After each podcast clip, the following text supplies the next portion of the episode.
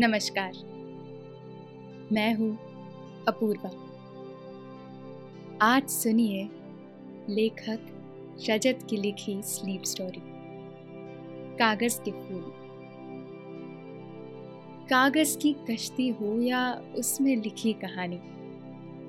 कागज़ हमेशा से हमारी ज़िंदगी के हर मोड़ पर हमारे साथ रहा है। पर इसकी कहानी कुछ और ही है। हम इससे पूरी तरह से परिचित भी नहीं हैं। ये कहानी कुछ ऐसे प्रभावशाली लोगों की है, जिनका सामना सच्चाई से होता है। और वो सुधार की तरफ़ अपने कदम बढ़ाते हैं। आइए सुनाते हैं आपको ये कहानी, कागज़ और इंसान की कहानी। लेकिन पहले आप अपने आसपास की सारी लाइट्स ऑफ़ करके आराम से लेट जाए। अपनी आँखें धीरे से बंद कर लीजिए। थोड़ा सा अपने शरीर को आराम दीजिए। थोड़ा और आराम। अपने शरीर को बिल्कुल ढीला छोड़ दीजिए। कोई टेंशन नहीं। कोई तनाव नहीं।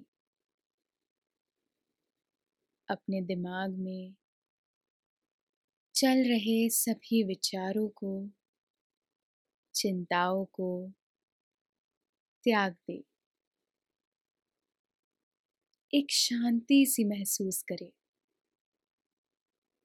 सब नेगेटिव पॉजिटिव विचारों को धीरे धीरे निकाल दे। हाथों को सीधा करके अपनी कमर के साइड में रख लीजिए। अपनी सांस पर ध्यान लगाए। इसको धीमे या तेज नहीं करना है। बस ध्यान देना है कि कैसे वो आपके नाक गले में होते हुए आपके भीतर प्रवेश कर रही है। और आपके भीतर साँसें समा रही है। और कैसे वो आपके भीतर से वापस गले और नाक के माध्यम से बाहर निकल रही है। और आप अंदर से थोड़े सिकुड़ रहे हैं। मन शांत, एकदम शांत होता जा रहा है। आप बहुत अच्छा महसूस कर रहे हैं। खुद को काफ़ी हल्का फील कर रहे हैं। सब तरफ़ शांति ही शांति है। सुकून है, खामोशी है। दिव्यांजलि ने अपना कलम उठाया और लिखना शुरू किया कागज़ पर। पुराने कागज़, जिसमें पहले से ही कुछ लिखा हुआ था, पर बहुत पुराने कागज़, जिसमें लिखे अक्षर वक्त की हवा के साथ उड़ गए हैं। कोहरे की धुंध ने उन्हें धुंधला कर दिया है, पर उन्हें पढ़ने के लिए पर्याप्त रोशनी और कोई दूरदर्शी यंत्र की ज़रूरत होगी। दिव्यांजलि काफ़ी समय तक लिखती रही। अपनी पुरानी और पसंदीदा टेबल पर, जिसके एक हत्थे पर उसने पत्थर का टेका लगा रखा है। बाहर से हवा खिड़की को बंद चालू कर रही है और लटका पर्दा किसी टाई की तरह एक तरफ़ लटका हुआ है। दिव्यांजलि ने अपनी लिखाई बंद की और आँखें बंद की। आँखें बंद कर सुकून भरी सांस ली। उसने दो दो कागज़ मिलाकर गोलाकार किया और उन सभी पर अलग अलग धागा बाँध दिया। दिव्यांजलि ने चार बंडल लिए और खिड़की से बाहर झांकने लगी। उसका ये घर एक उड़ता हुआ हवाई जहाज़ है, पर कुछ अलग तरह का, जिस पर खिड़की, दरवाजे हैं। देखने में वो कोई आधुनिक विज्ञान का चमत्कार लग रहा है। जैसे भविष्य से कोई जहाज़। समय सीमा पार कर वर्तमान में आ गया दिव्यांजलि ने अपनी आँखें बंद की और शुष्क हवाओं को महसूस करने लगी। हवाओं में पानी के कण उड़ रहे हैं। सूर्य कहीं बादलों के पीछे आराम कर रहा है। और बादल पंछियों की तरह घूम रहे हैं। शायद वो अपनी अपनी जगह तय कर रहे हैं। कि उन्हें कहाँ बरसना है। नीचे कोई शहर और उसके पास समंदर दिखाई दे रहा है। समंदर की लहरें ऐसे उठ रही है। जैसे वो बादलों से मिलकर काफ़ी खुश है। और उछल उछल कर उनसे बातचीत कर रही है। दूर कुछ पर्वत और जंगल दिखाई दे रहे हैं, जहाँ की हरियाली बता रही है कि वो कितने आनंद में है। पर्वत। किसी वयस्क हाथियों की तरह अपनी जगह पर अड़ी खड़े हैं। जैसे कुछ जंगल की पहरेदारी कर रहे हो। और कुछ आसमान से बातें कर रहे हो। जंगल में झूमते पेड़ों के ऊपर पंछी उड़ रहे हैं। शायद वो भी बारिश आने की खुशी से उत्साहित है। जिस भी तरह से हो, प्रकृति अपना रास्ता ढूंढ ही लेती है। पानी कहीं ठहरता नहीं। ये बात सिर्फ़ पानी तक ही सीमित नहीं है। दिव्यांजलि इन सब नज़ारों में खो सी गई। उसने कागजों की तरफ़ देखा और कहा, कुछ काम भी करना है। उसने एक बंडल नीचे छोड़ दिया।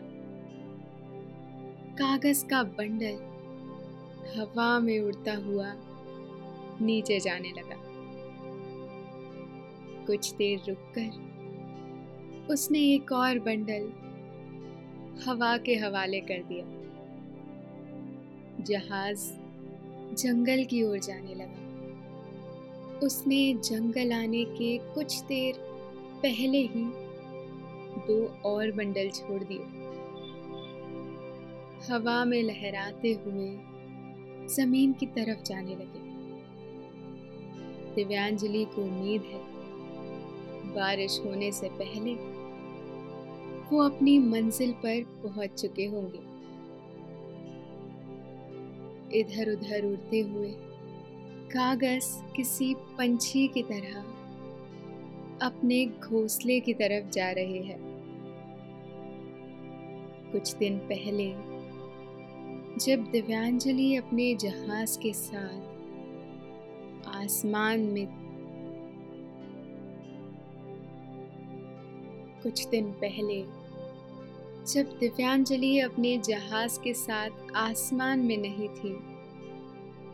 नीचे समंदर के पास बसे शहर में एक लड़का, तन्मय, कागजों के साथ खेल रहा था। अपने घर के पीछे, जहाँ कुछ खाली जगह है और कुछ दूरी पर किसी और का घर शुरू हो जाता है उसकी उम्र लगभग चौदह वर्ष है। एक तरफ़ तन्मय ने मौसम की नज़ाकत को देखते हुए आग लगा रखी थी और दूसरी तरफ़ वो कागजों के रॉकेट बना बना कर पास वाले घर में फेंक रहा था। और कभी कभी बीच में कोई कागज़ आग पर डाल देता है। जिससे उसकी लपट चंद लम्हों के लिए और भी बड़ी हो जाती है। पीछे से तन्मय की माँ आई और कहा, ये सब कागज़ क्यों बिगाड़ रहा है? तन्मय ने कहा, सभी पुराने हैं माँ, मैंने देख लिए हैं, कुछ काम का नहीं है। माँ ने कहा, कोई भी चीज़ पुरानी हो सकती है। पर बिना काम की नहीं। हर किसी का कोई ना कोई मूल होता है। वो किसी भी स्थिति में उपयोग में लाई जा सकती है। तन्मय कागज़ का रॉकेट फेंकते फेंकते रुक गया। उसने कहा, क्या माँ? आप तो कमाल करती हो। ठीक है, अब नहीं करता मैं ये। इन कागजों की क्या कीमत है?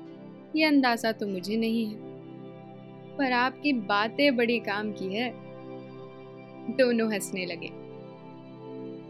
पास वाले घर से एक कागज़ का रॉकेट उनके पास आकर गिरा। माँ ने ये देखकर कहा, ये क्या? तुम वहाँ पर रॉकेट फेंक रहे थे? तन्मय ने बात बनाते हुए कहा, नहीं तो? वो तो एक एक आध चला गया होगा। माँ ने कहा, और वहाँ से ये किसने फेंका? तन्मय ने कहा, मैं कैसे जानूं? मैं तो आपके पास बैठा हुआ हूँ। तभी वहाँ से पास वाले घर से एक लड़की ने झाँक कर कहा, तन्मय? और माँ और तन्मय को साथ में देखकर वापस पीछे हट गई। माँ ने कहा अच्छा तो ये बात है। तन्मय ने हड़बड़ाते हुए कहा क्या बात है? कोई बात नहीं। माँ ने कहा, मैंने तो कुछ कहा ही नहीं। मैं अंदर जा रही हूँ। सभी कागज़ समेटकर अंदर आ जाना और अब और कागज़ मत बिगाड़ना। माँ अंदर चली गई। तन्मय कागज़ समेटने लगा। पास वाले घर की ओर देखते हुए। वहीं से थोड़ा दूर शहर के बाहर एक गाँव है, जहाँ दिव्या रहती है। उसके जन्मदिन पर बाबा ने उसे एक बेहतरीन तोहफा दिया था। एक पौधा। उन्होंने उसके साथ मिलकर एक पौधा लगाया था, जो अब एक पेड़ बन चुका है। एक पिरामिड की तरह दिखने वाला पेड़, घना और लंबा। हालाँकि वो अभी इतना बड़ा भी नहीं है जितना उसे होना चाहिए। इस पेड़ के साथ दिव्या की काफ़ी यादें जुड़ी हुई है। वो अपने जन्मदिन के साथ अपने पेड़ का जन्मदिन भी मनाती है। वो हर परिस्थिति में अपने इस पेड़ से मिलने आती थी। अपने पेड़ दोस्त से। उससे अपनी हर बात साझा करती थी। एक बार की बात है, जब दिव्या छह साल की थी। वो एक रात चुपके से इस पेड़ से मिलने आ गई थी। दिव्या को नया नया शौक लगा था पेंटिंग बनाने का। वो पेड़ के सामने बैठ गई और उसकी पेंटिंग बनाने लगी। पेड़ घर की कुछ दूरी पर ही था, जहाँ आसपास सिर्फ़ पेड़ पौधे और जीव जंतु ही रहते थे। वो पूर्णिमा की रात थी। और चाँद का पूरा समर्थन दिव्या को मिल रहा था, चांदनी के रूप में। आसमान पर से सभी तारे टिमटिमा कर दिव्या की पेंटिंग को देख रहे थे। दिव्या एक पत्थर के किनारे बैठी थी, जहाँ एक गिलहरी बिना आवाज़ किए आकर बैठ गई। दिव्या अपनी पेंटिंग में ही मग्न थी, पर उसे एहसास हुआ कि कोई उसके पास है। उसने देखा, एक गिलहरी इसके पास बैठी हुई है। उसके देखने पर गिलहरी भागी नहीं, बल्कि उससे कुछ कहने लगी। पर दिव्या उसकी भाषा समझ नहीं सकी। गिलहरी पेंटिंग को देखकर कुछ कह रही थी। दिव्या ने उसकी आँखों को देखकर समझने की कोशिश की कि वो क्या कहना चाह रही है। दिव्या ने पेंटिंग को देखा, पर वो समझ नहीं सकी। उसे कोई गलती भी दिखाई नहीं दी। उसे पता था। उसने एक खूबसूरत पेंटिंग बनाई है, जो लगभग पूरी हो चुकी है। उसमें उसका दोस्त पेड़ है, मिट्टी है, आसमान है, चाँद है, तारे हैं, और पेड़ के कुछ दूरी पर लगा हुआ एक सफ़ेद फूलों का पौधा भी है।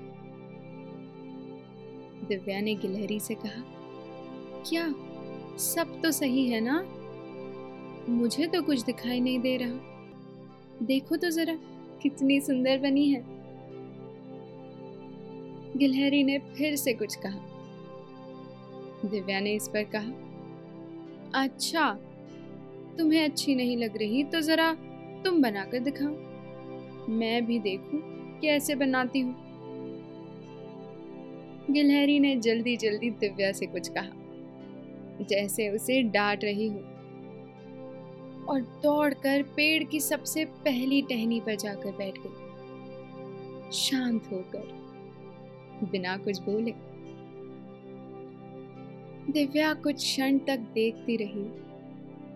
फिर उसने तेज आवाज़ में कहा, गिलहरी को देखते हुए। ओह! मैं समझ गई। मैंने तुम्हें इसमें नहीं बनाया। मैंने तुम्हें पेंटिंग में शामिल नहीं किया। तुम इसी पेड़ पर रहती हो, मुझे पता है। हम पहले भी मिल चुके हैं। गिलहरी ने वहीं से उछलते हुए दिव्या के बात के साथ सहमति जताई। दिव्या ने उससे वहीं बैठे रहने को कहा। और पेंटिंग में गिलहरी को भी शामिल करने लगी। कुछ देर जब उसने सामने देखा, गिलहरी वहाँ नहीं थी। उसने देखा वो उसके पास बैठी है और पेंटिंग को देख रही है। दिव्या ने कहा, यहाँ क्या कर रही हो? वहाँ जाओ। अब तक ये पूरी नहीं हुई है। जब तक मैं ना बुलाऊ, ना आना। गिलहरी फिर से टहनी पर जा बैठी। और दिव्या अपने रंगों में मशगूल हो गई। पेंटिंग पूरी हुई। उसने गिलहरी को पुकारा। वो दौड़ कर आई। और पेंटिंग देखकर खुशी से उछलने लगी। और अपनी भाषा में दिव्या से कुछ कहने लगे। दिव्या ने भी खुशी से कहा, ये तो नहीं समझ आ रहा कि तुम क्या कह रही हो, पर जो भी हो, इसे मैं अपनी तारीफ़ ही मानती हूँ।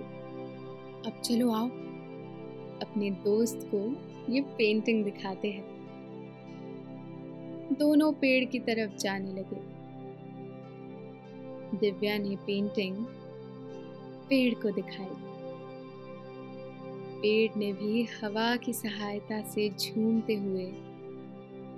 पेंटिंग की तारीफ़ की।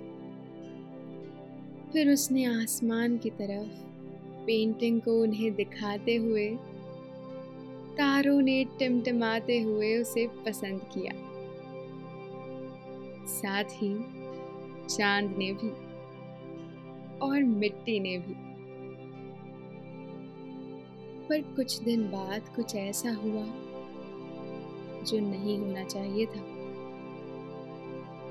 जब दिव्या अपने बाबा के साथ कहीं घूमने गई हुई थी, जब वो आए तो उन्होंने पाया किसी ने पेड़ काट दिए हैं, जिसमें दिव्या का दोस्त भी शामिल था। पता करने पर ये बात सामने आई। कागज़ बनाने वाली किसी मीन ने ऐसा किया है। इस वाक्य के कुछ दिन बाद, दिव्या अपने घर के बाहर बैठी थी। उसने ये ठान लिया था, वो इस बारे में ज़रूर कुछ करेगी। आसमान से दो कागजों का बंडल उसके सामने आकर गिरा। ऐसा ही कुछ तन्मय के साथ भी हुआ। जब वो सभी कागज़ समेट कर और आग बुझाकर घर के अंदर चला गया था। और उसके कुछ देर बाद छत पर घूमते समय उसके पास भी एक कागज़ का बंडल आकर गिरा। ऐसा दूर दूर रहने वाले कुछ और लोगों के साथ भी हुआ। जहाँ जहाँ आसमान से, हवाई जहाज़ से दिव्यांजलि ने कागजों के बंडल फेंके थे, वे अधिकांश किसी न किसी के हाथ लग गए। जैसे दिव्या और तन्मय के पास पहुँचे थे। दोनों ने ये बंडल खोले। उसके पहले कागज़ पर सबसे ऊपर लिखा था, पेपर अवेयरनेस। आगे पूरे कागज़ पर कागज़ के संबंधित जानकारी लिखी है। कैसे कागज़ बनाने की वजह से पर्यावरण को हानि पहुँच रही है। कागज़ उद्योग में काटे जाने वाले पेड़ों की संख्या, बनाने में इस्तेमाल होने वाले रसायन, साधन और खर्च होने वाली ऊर्जा। सिर्फ़ पेड़ों के कटने की संख्या ही एक ही दिन लाखों पर पहुँच जाती है। हमारी और आपकी सोच से कई आगे।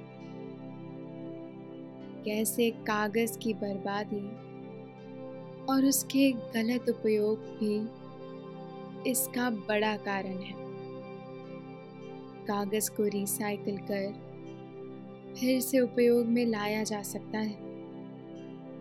लोग तो उसे यूँ ही फेंक देते हैं या जला देते हैं, जो बिल्कुल गलत है। हमें कम से कम कागज़ का उपयोग करना चाहिए। जिससे नुकसान कम हो, पेड़ कम कटे। तन्मय और दिव्या ये जानकारी पढ़कर चौंक गए। उन्हें पता भी नहीं था ये इतने बड़े पैमाने पर हो रहा है। नीचे लिखा था, इस अभियान में मेरे साथ हिस्सा लीजिए। पर एक बात और मैं आपके समय से नहीं हूँ। मैं भविष्य से आई हूँ। और भविष्य में क्या स्थिति है? ये सुनकर तो आप हैरान रह जाएँगे। नीचे लिखा था, मेरा नाम दिव्यांजलि है। तभी उसी क्षण दिव्या के बाबा ने उसे पुकारा। दिव्या दिव्यांजलि। दिव्या ने कहा, आई बाबा। दिव्या ने खुद से कहा, मेरा नाम भी तो दिव्यांजलि है। उसने दूसरा पेज देखा तन्मय भी दूसरा पेज पढ़ने लगा। इस कागज़ पर दिव्यांजलि ने एक कहानी लिखी है कि कैसे उसको इस बात का एहसास हुआ और उसने ये अभियान शुरू किया। नीचे जो कहानी लिखी है, वो पूरी दिव्या और उसके पेड़ दोस्त की कहानी से मिलती है,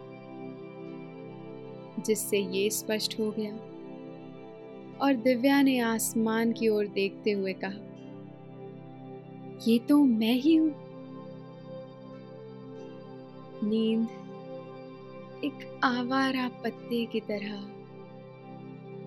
उड़ते उड़ते रात के सिरहाने आकर बैठ गई है। जागती रात में आप अच्छी नींद में सो रहे हैं। निंदिया रानी, बहुत चुपके से आपके सिरहाने आकर बैठ गई है।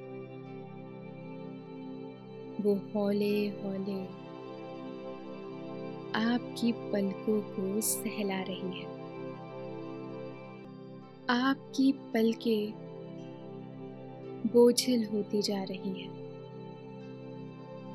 नींद आपकी आँखों में धीरे धीरे भरती जा रही है।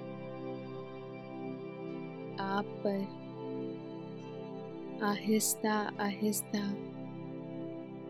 नींद की खुमारी छाती जा रही है। आपने अपनी दोनों ही आँखों को धीरे धीरे बंद कर लिया है। और अब आप आहिस्ता आहिस्ता नींद की वादियों में उतरते चले जा रहे हैं। उतरते चले जा रहे हैं। शुभ रात्रि